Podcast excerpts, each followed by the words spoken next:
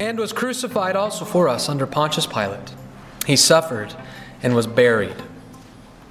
Well, Good Friday sort of comes early for us this year, as today in the Nicene Creed we are introduced to what we call the Passion of Christ.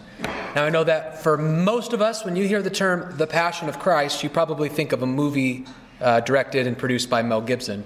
But the, to describe Jesus' crucifixion as his passion is actually quite ancient. As a matter of fact, it goes all the way back to the Nicene Creed. In the Creed, we affirm that he was crucified for us and that he suffered. And that word suffering in the Greek is the word passus, from which we get many English words like passive, pathos, and passion. So, uh, ancient English, the word passion was essentially, not quite, but essentially synonymous with suffering. And so, technically speaking, Christ's passion is his entire life his birth, his life, and his death. Because when you're the Son of God, to become creature, to become human, to become, as we just saying, a man of sorrows, a servant, is in and of itself a form of humiliation, unbecoming of who you are. It is a form of suffering. He was a man of sorrows, acquainted with grief his entire life. So, really, Jesus' entire life, up until the point of his resurrection, can be thought of as his passion. But no doubt, when we think of the passion, we ought to think primarily and chiefly of that great and paradoxically horrible moment when he was crucified on a Roman cross. Would you open your Bibles to Isaiah the prophet, the prophet Isaiah, chapter 53?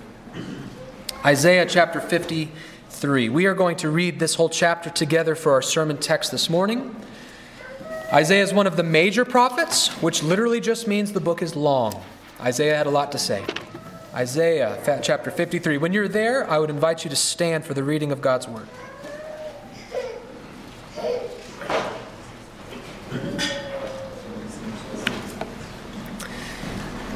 Isaiah chapter 53, beginning in verse 1 Thus saith the Lord Who has believed what he has heard from us? And to whom has the arm of the Lord been revealed? For he grew up before him like a young plant, and like a root out of dry ground. He had no form or majesty that we should look at him, no beauty that we should desire him. He was despised and rejected by men, a man of sorrows and acquainted with grief. And as one from whom men hide their faces, he was despised, and we esteemed him not. Surely he has borne our griefs and carried our sorrows, yet we esteemed him stricken, smitten by God, and afflicted. But he was pierced for our transgressions, he was crushed for our iniquities. Upon him was the chastisement that brought us peace, and with his wounds we are healed. All we, like sheep, have gone astray. We have turned everyone to his own way, and the Lord has laid on him the iniquity of us all. He was oppressed and he was afflicted, yet he opened not his mouth. Like a lamb that is led to slaughter, and like a sheep that is before its shears silent, so he opened up not his mouth. By oppression and judgment he was taken away. And as for his generation, who considered that he was cut off out of the land of the living, stricken for the transgression of my people? And they made his grave with the wicked and with a rich man in his death, although he had done no violence, and there was no deceit in his mouth. Yet it was the will of the Lord to crush him. He has put him to grief. When his soul makes an offering for guilt, he shall see his offspring, he shall prolong his days. The will of the Lord shall prosper in his hand. Out of the anguish of his soul, he shall see and be satisfied. By his knowledge shall the righteous one, my servant, make many to be accounted righteous, and he shall bear their iniquities. Therefore, I will divide him a portion with the many, and he shall divide the spoil with the strong, because he has poured out his soul to death and was numbered with the transgressors. Yet he bore the sin of many and makes intercession for the transgressors. This bars the reading of God's word. Please be seated.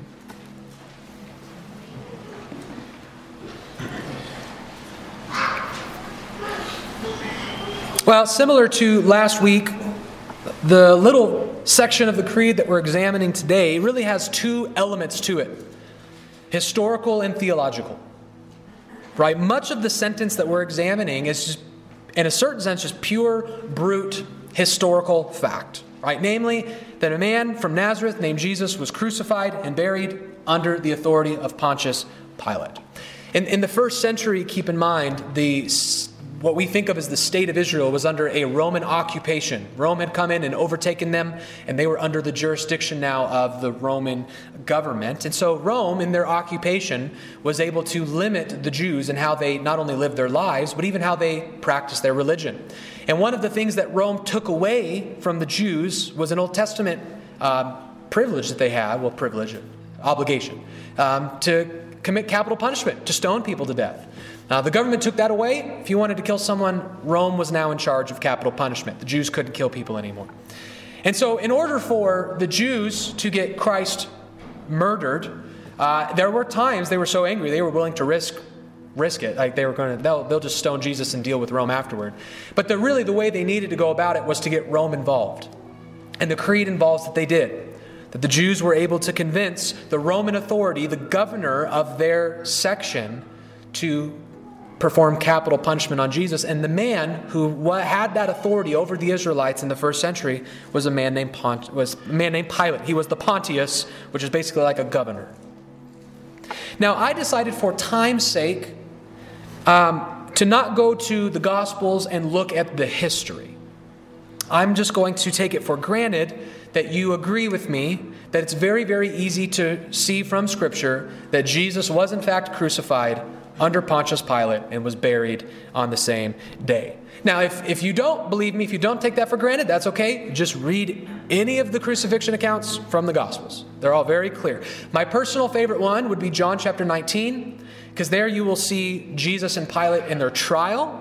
You will see Jesus, like we just read in Isaiah, silent. Well, actually, that came with the Jewish leaders. But nonetheless, you will see Jesus' trial, where Pilate tries him. You will see Pilate flog him and you see Pilate's soldiers put a crown of thorns on his head and torture him and mock him. You will see Pilate declare him innocent, but then cower from the pressure of the Jews and hand him over for death anyway.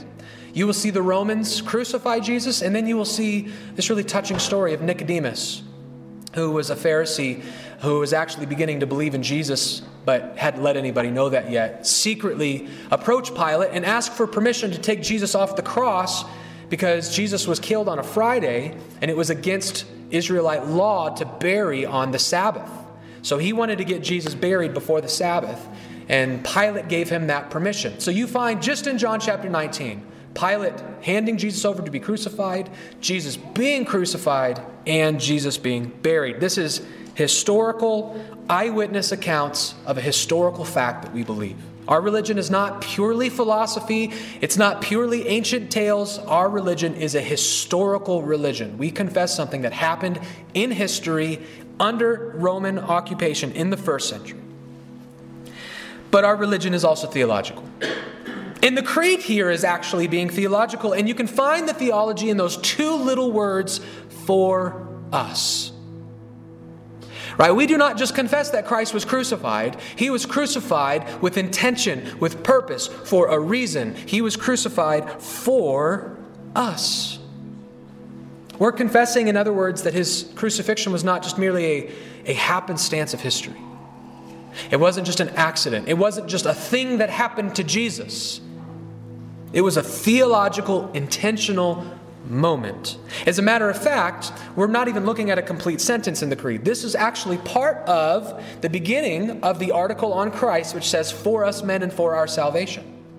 And then it goes on to list the different things he did for our salvation. And we saw last week that he was incarnate for our salvation, but that wasn't enough to save us. He also was crucified for our salvation. This is very much a theological statement as well as a historical one. And so, as I said, rather than look at the history, I want us to spend the little and precious time that we have today focusing on the theology. Not just looking at the fact that Jesus was crucified, but why? How was his death for us? What does that mean? When we say his death is for me, his death is for us, what does that mean? And how does it bring salvation? That's what I want us to focus on today. And we're going to answer both of those questions with one word each. So let's begin with how was his death for us? What does that mean? And the answer to that question is that Jesus' death was vicarious.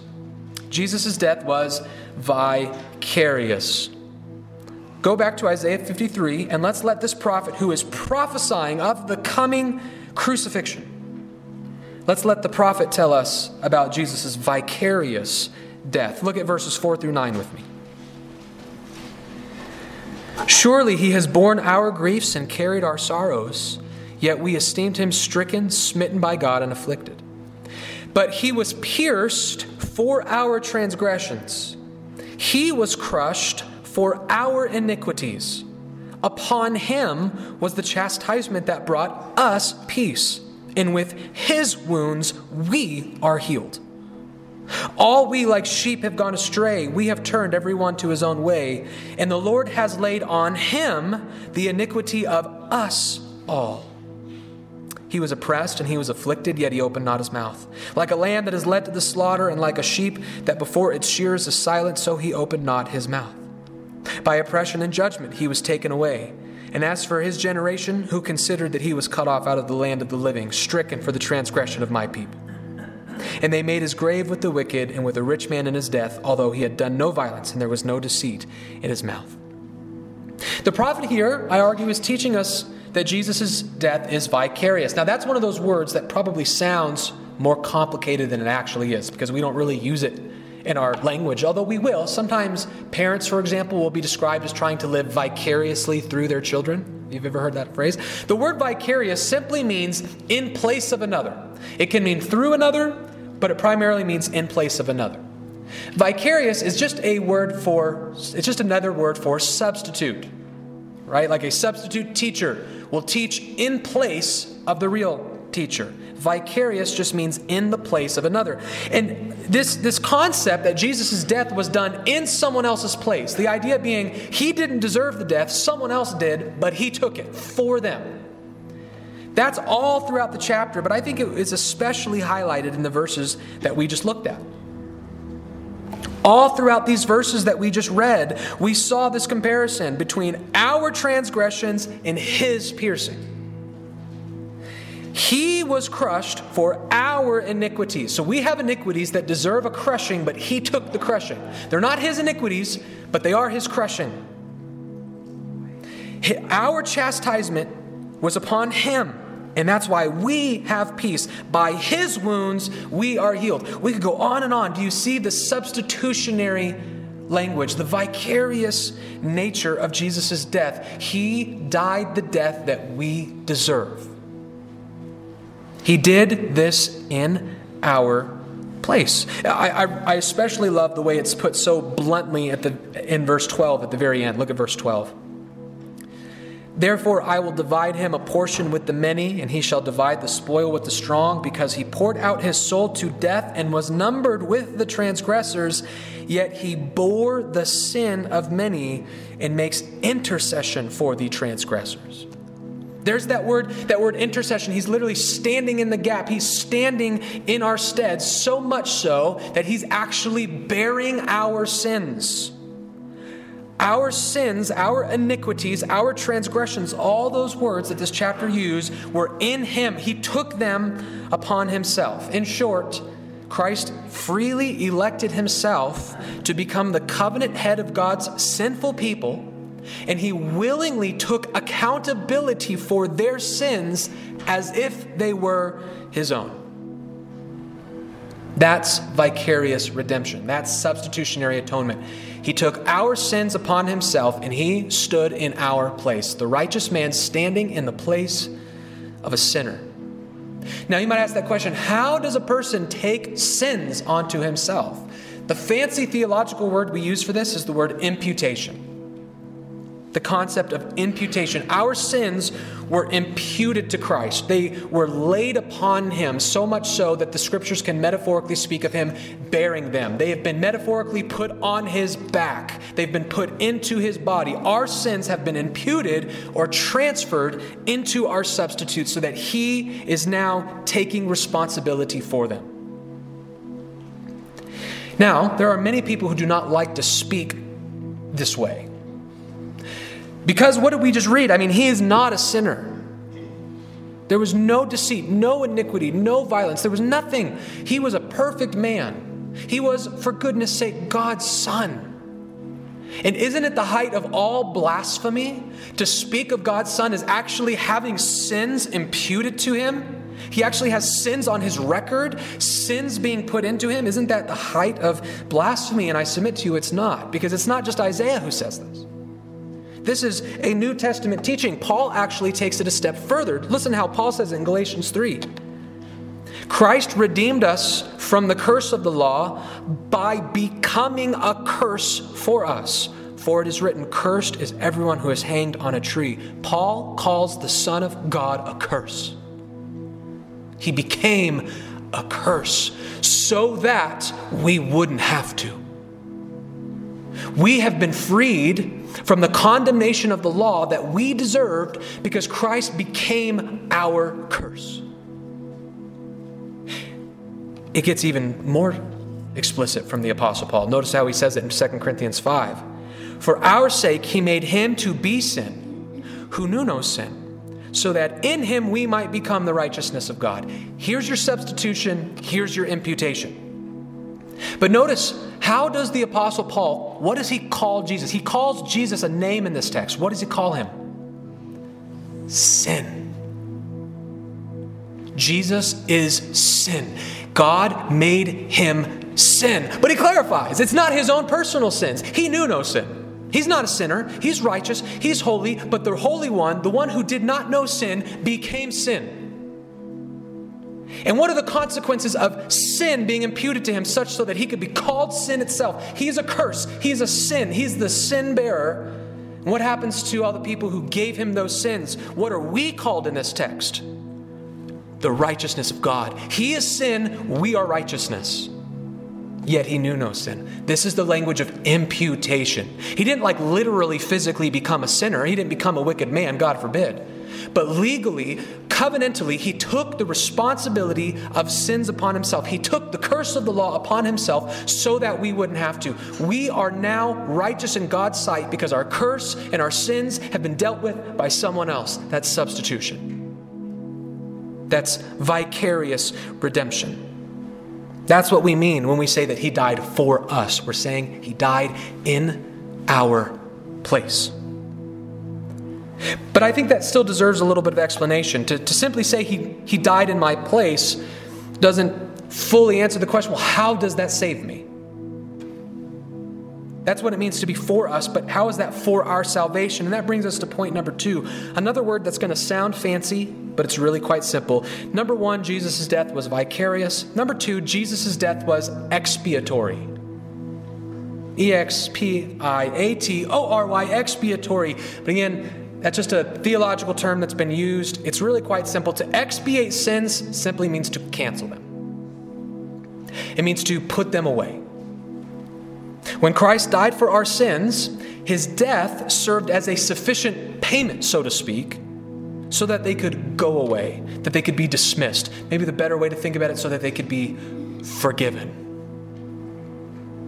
The Apostle Paul uses this phrase, setting them aside, in the portion that we read during our confession of sin from Colossians 2. Or forgive me, I got my slides out of order here.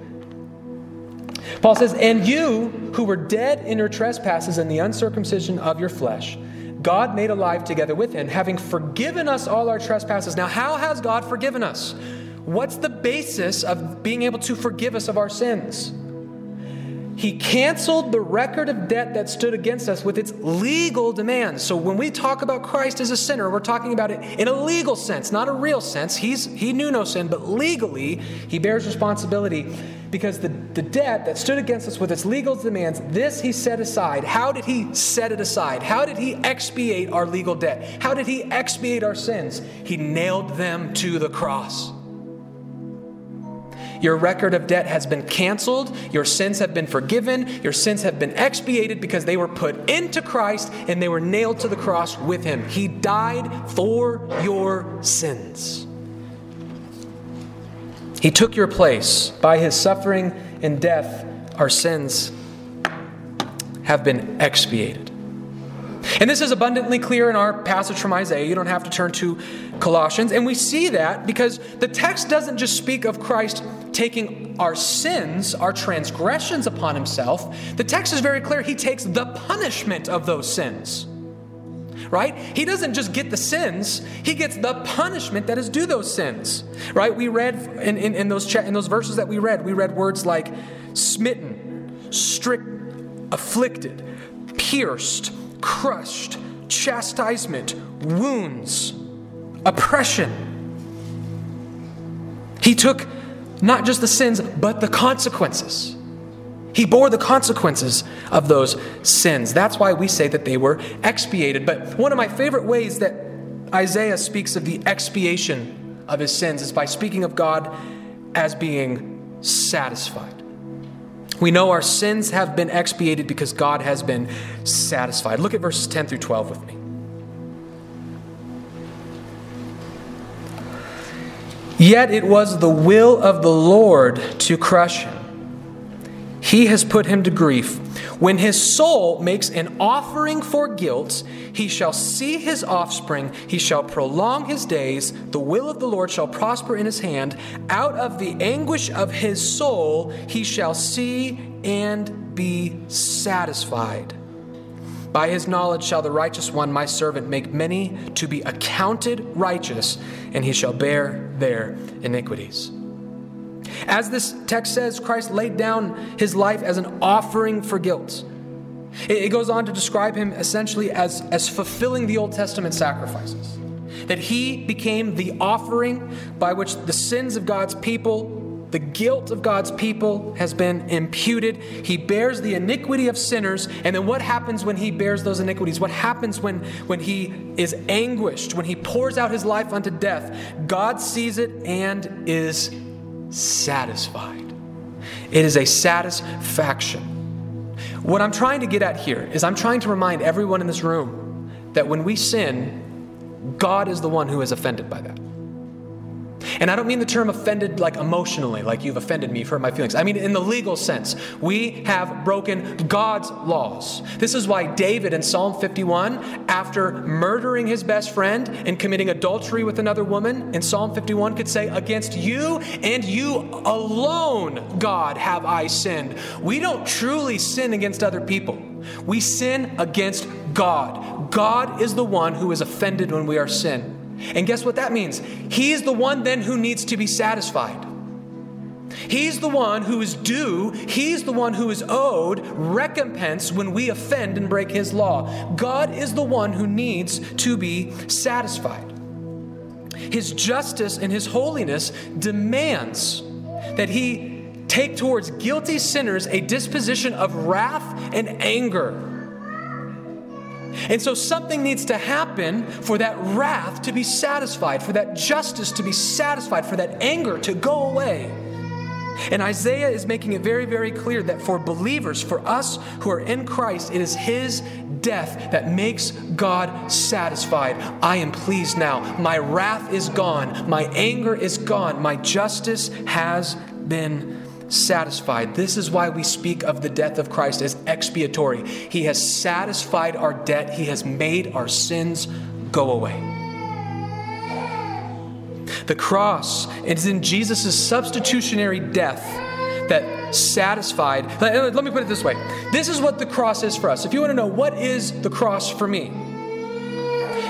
the cross of Christ is a substitutionary death that satisfied God's wrath against your sin. Let me say it again. The cross of Christ is a substitutionary death that satisfies God's wrath against our sin. To put it bluntly, the cross is where you find your forgiveness. The cross is where we're forgiven. He died for us and for our salvation. Now, I would love to end the sermon 24 minutes in. But we have a problem on our hands. And that is this doctrine that I just gave to you, that I believe Isaiah gave to us, is unfortunately not only not believed by everyone who calls himself a Christian, it's actually become the minority report in the Christian world today.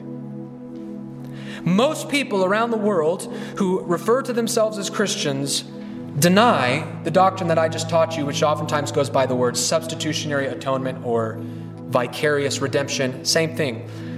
And so they have to sort of interpret the for us and the creed in a different way to avoid believing in a Jesus who died the death of his people in their stead to appease God's justice. Now, I cannot give you an exhaustive list as to every single group and every single person and why they all reject it, but I think I can give you the two primary reasons that I've encountered, and I want to show you why they're, they're, they're bad reasons to object to this doctrine.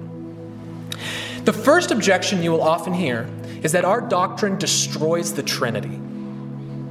It destroys the Trinity. Because the suggestion is that if Christ is absorbing the Father's wrath, the curse of the law, then that means that the Father is pouring out his wrath on the Son, which means that the Father hates his Son. The Father has had to turn against his Son. And we can't have that in the Trinity. There's a perfect, indissoluble communion and union between the persons of the Godhead. They can't hate each other. But if Christ becomes the sin bearer and God pours out his wrath on Christ, we have now disrupted their fellowship and we've broken that fellowship, and that just simply cannot be. That is blasphemy of all blasphemies. But I want to assure you that that just simply is not the logical outflow of what we're teaching. It, it, it's just simply not required to believe. The fact remains that Jesus, first and foremost, he willingly laid down his life. He tells us in John over and over again, I'm, I'm glad and willing to accept my Father's counsel. It wasn't like, like they went rogue or the Father dragged him to a sacrificial altar or something like that. He willingly laid down his life, and thus this was a, a sacrifice that made God glad and well pleased. As a matter of fact, John Calvin is oftentimes accused, slandered, as being the person who invented vicarious redemption. And notice the, the person who allegedly invented vicarious redemption went out of his way to deny this very charge. He says this after speaking of how Christ essentially went through hell on the cross, took on the wrath of God for sin, he clarifies it. We do not, however, insinuate that God was ever hostile or angry with his Son. How could he be angry with the beloved Son with whom his soul was well pleased? Or how could he have appeased his, the Father by his intercession for others if he were hostile to himself? But this we say that he bore the weight of divine anger, that smitten and afflicted, he experienced all the signs of an angry and avenging God. The idea is that what Christ went through would be the equivalent of a sinner being judged by God. But it does not entail that Christ was actually being judged by God. He just went through the stages that we would need to go through. But God never turned his face from the Son, God never forsook the Son. God was always with the Son and well pleased. To, to speak in a human language, you could even make the argument that the crucifixion is the moment when God was most pleased with his Son. And, and but, but we don't even have to just talk philosophy.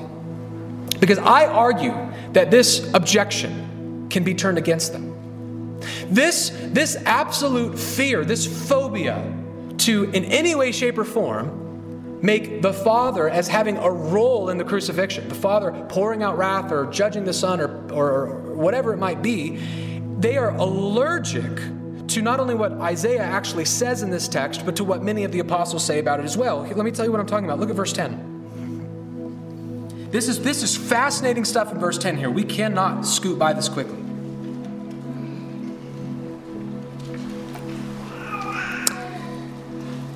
After speaking about all of these sinful people, crushing Christ, chastising Christ, piercing Christ, judging him falsely, lying about him, all of these wicked things. What does he say in verse 10? Yet it was the will of the Lord to crush him. He has put him to grief.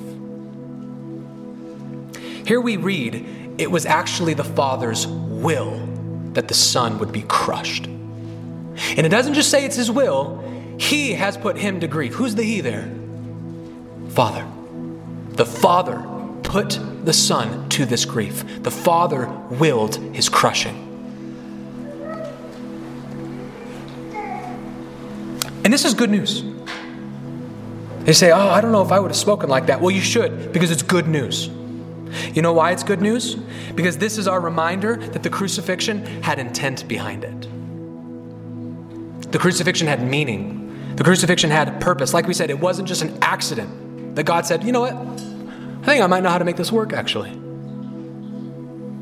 There was purpose in it. There was meaning in it. It wasn't just some happenstance of history. God intended it to happen. He willed it to happen. He even brought it about.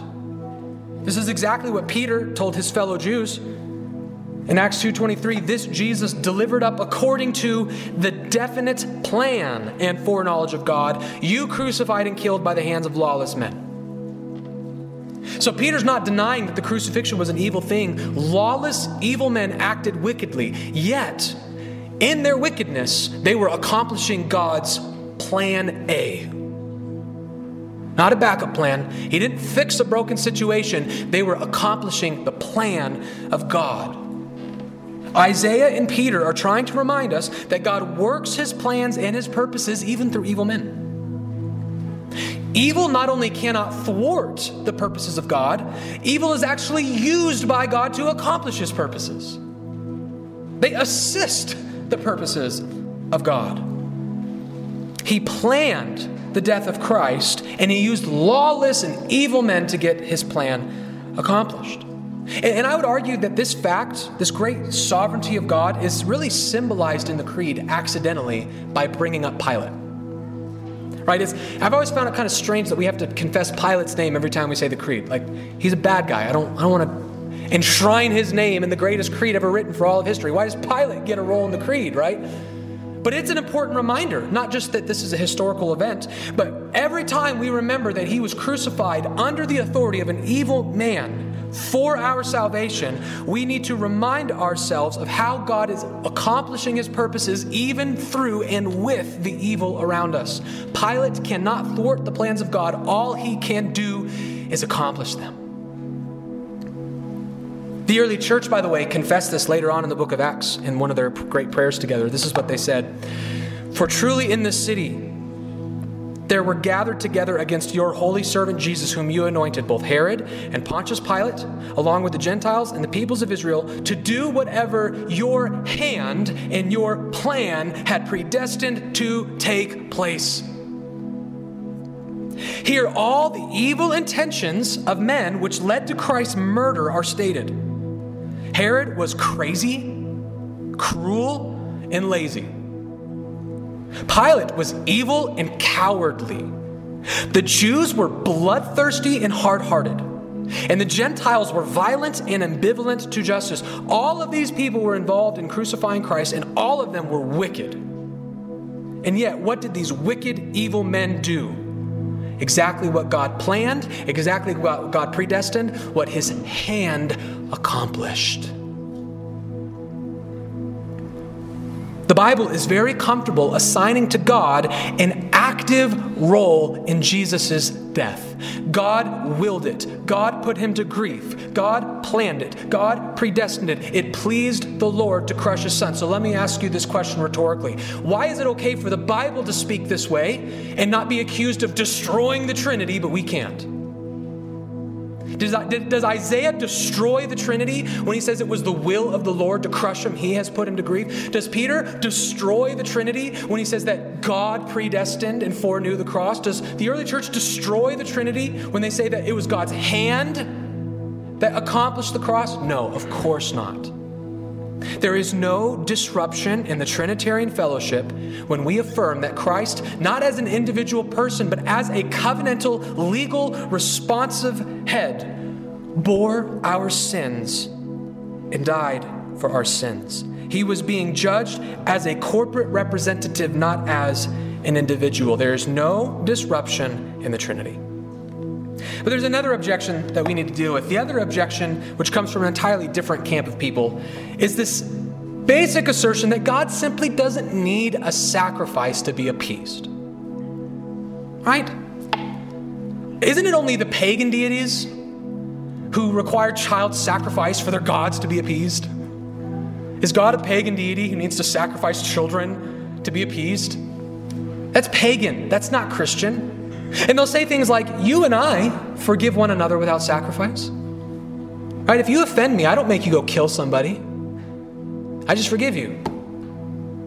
And that's love. Like, that's what God does. He just forgives us. He doesn't require justice, He doesn't require a sacrifice. He just forgives us. Now, I, I would just simply say, to be simple, that you just can't read Isaiah 53 that way. Isaiah, the whole, you, what's the refutation of that? The whole chapter we studied today. That's the refutation. Isaiah 53 is very, very clear that there was a chastisement, a smiting, an affliction, a crushing, a piercing, etc., etc., that was required for the many to be accounted righteous. And Isaiah even describes him as a lamb, as a sheep, which is alluding us to the Old Testament system, which made very, very clear that God doesn't just forgive. The whole Old Testament system was built upon needing a sacrifice for the guilt of the people to go away, which is why the author of Hebrews, when talking about Christ in the Old Testament sacrifice, goes to say this Indeed, under the law, almost everything is purified with blood, and without the shedding of blood, there is no forgiveness of sins. Does that sound like God? He just forgives us. No blood, no forgiveness. No death, no justice, no forgiveness. It is just simply not true that Christ, or forgive me, that God can just forgive. And I, but I want us to see the why. Why is this the case? So turn with me to Romans chapter 3. Romans chapter 3, we're going to look at verses 23 through 26 together.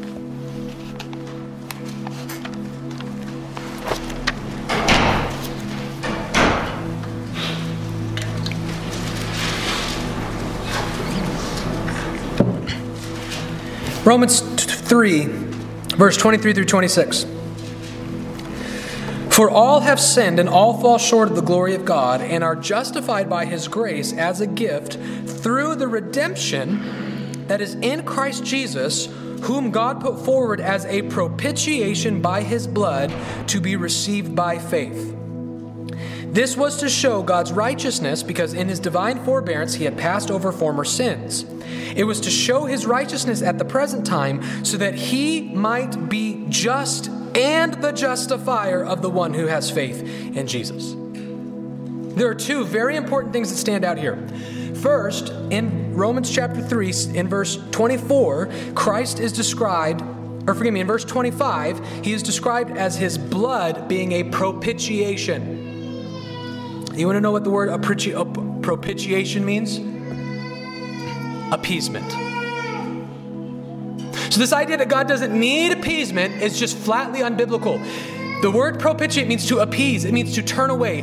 God had wrath. The wrath of God abides upon us, and it's the blood of Christ, which is just a symbol for his death. It is Christ's death that turns that wrath away, that appeases that wrath, that sends it away. God has no more wrath for you because you're covered in the blood. The blood appeases his justice. So they're simply wrong. But Paul doesn't just tell us that God needs an appeasement, he tells us why. And he says in the last verse that we read, that he might be just and the justifier.